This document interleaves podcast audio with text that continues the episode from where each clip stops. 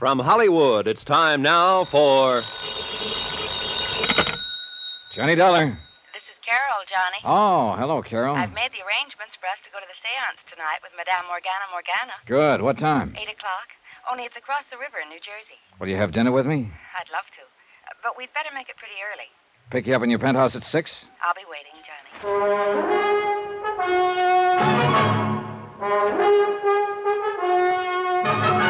Tonight and every weekday night, Bob Bailey in the transcribed adventures of the man with the action packed expense account, America's fabulous freelance insurance investigator. Yours truly, Johnny Dollar.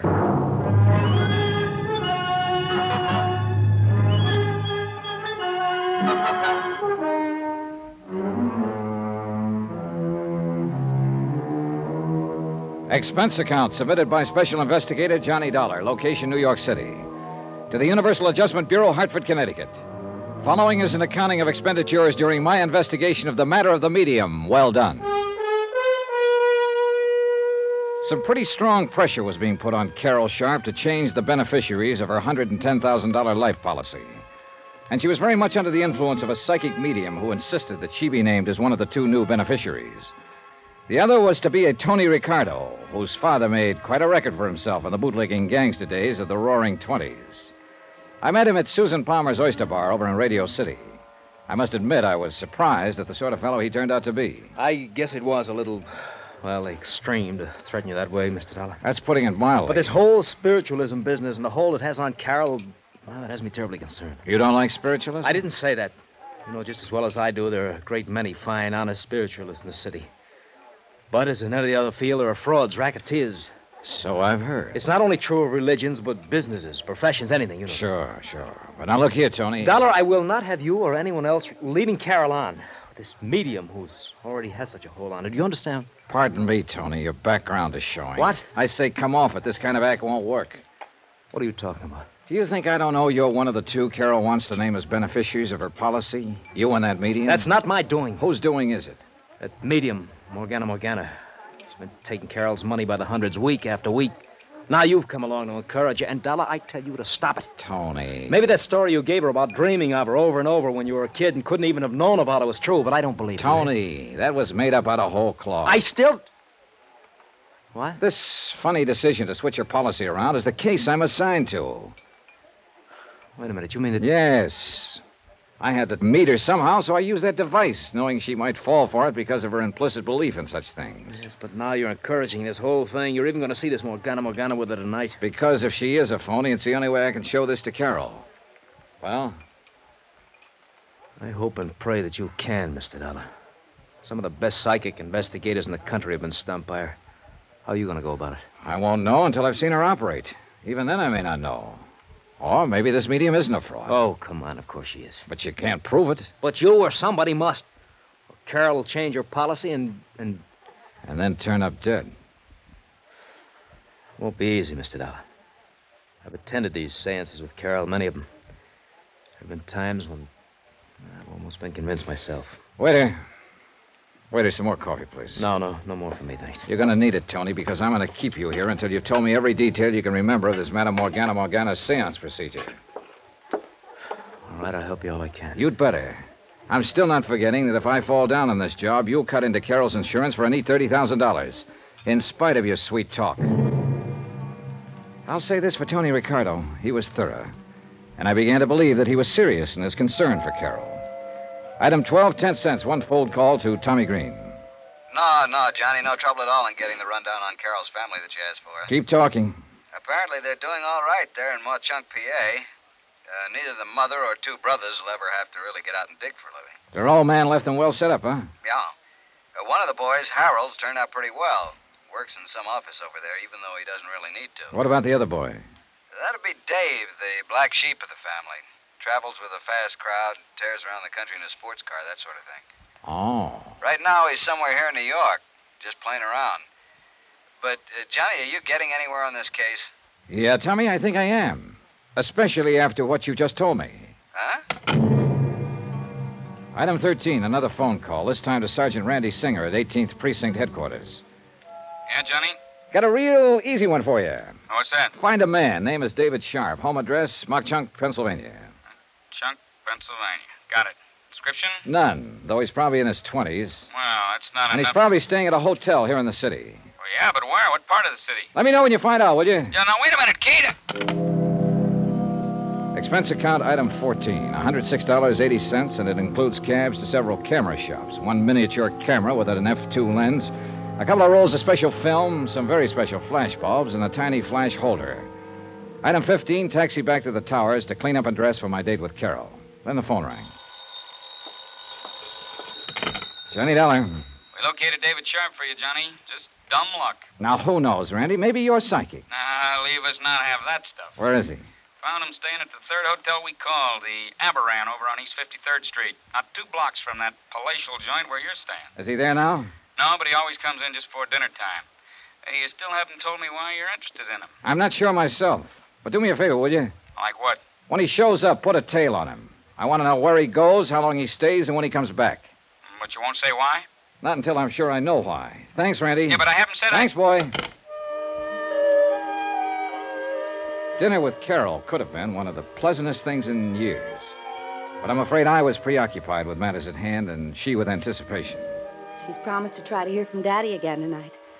Oh, Johnny, I so want to speak to him again.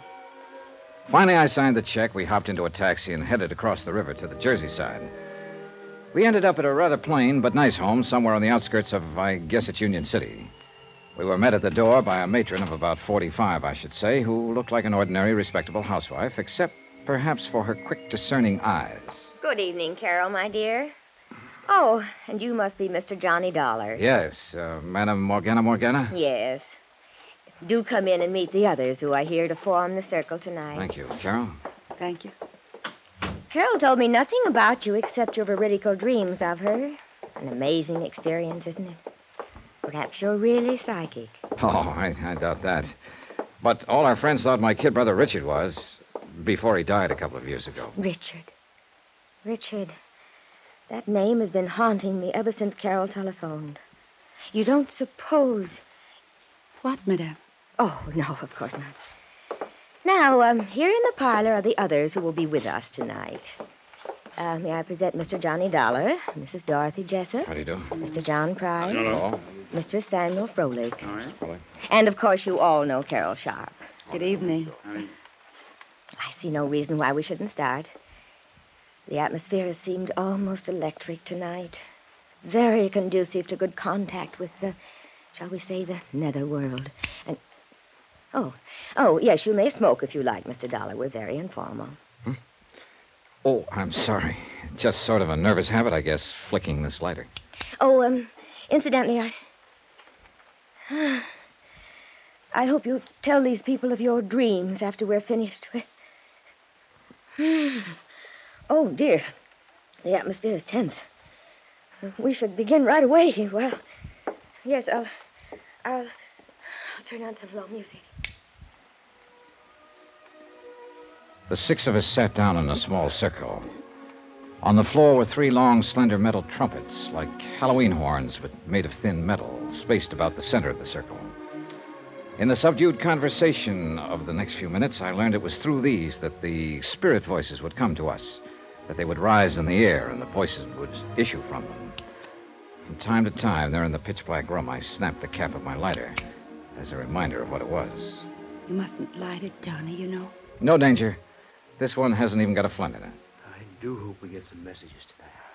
I think we will, Mr. Froelich. I have a, a feeling that we will. I have that feeling too, very strongly. From what Madame told us, you must have definite psychic powers, Mr. Dollar. That should be helpful. Wait. Wait. The power's here. I feel it. Almost as though she were suffering Come physical to us. pain. We are ready. The medium sighed and gasped, and we waited and waited. It's hard to describe the tension that comes of waiting that way in a completely darkened room. And it's easy to see how well the imagination can work, the powers of suggestion. There was a slight sound. Mm. One of the trumpets. I heard it move. Yes. Yes, so did I. That means that they are with us. It seemed to move toward you, Carol. I, I hope so.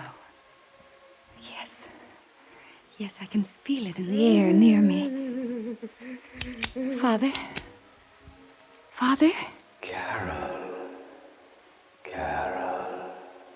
Oh, Father, can you speak to me? There's so many things I wish to ask you. Yes, dear. Yes. Yes. It may not sound like much to tell, but believe me, this was impressive. The death like silence, broken only by the faint voice from the trumpet, the whispered questions by Carol, an occasional sigh from the medium, and the shudder of my special little camera, which I hope sounded enough like my lighter had sounded. Yes, Carol. Always do the things I tell you to. You're a good girl, my darling. And you give me great happiness in this lonely, in this Father? Father? Goodbye, my goodbye. Mm, oh, Johnny, do you see? Do you see? Because only he and I know the things we talked about. Wait. I feel the trumpet is still near us, and perhaps. John. John. Mr. Dollar, it's for you. Yes? Richard? Yes, John. Dick. I've waited so long to speak to you. Dick. My brother. The brief conversation I carried on with my dead brother Richard was amazing. Of things in my childhood that I thought nobody else even knew about. Personal, intimate things that can only be known to a brother or someone equally close. It was fantastic, amazing, awe inspiring. Except for one thing I never had a brother. I didn't tell this to anyone. I played it straight and even stayed around and discussed my trumped up dreams after the seance. But I needed proof, and I couldn't wait to get back to New York to the police lab where I could develop the infrared film in my little camera.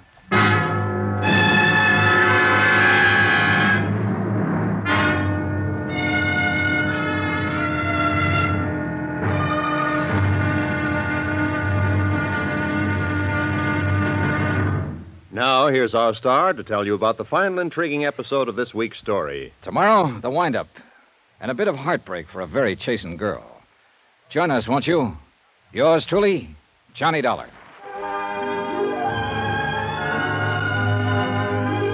Yours truly, Johnny Dollar, starring Bob Bailey, is transcribed in Hollywood. It is produced and directed by Jack Johnstone, who also wrote tonight's story.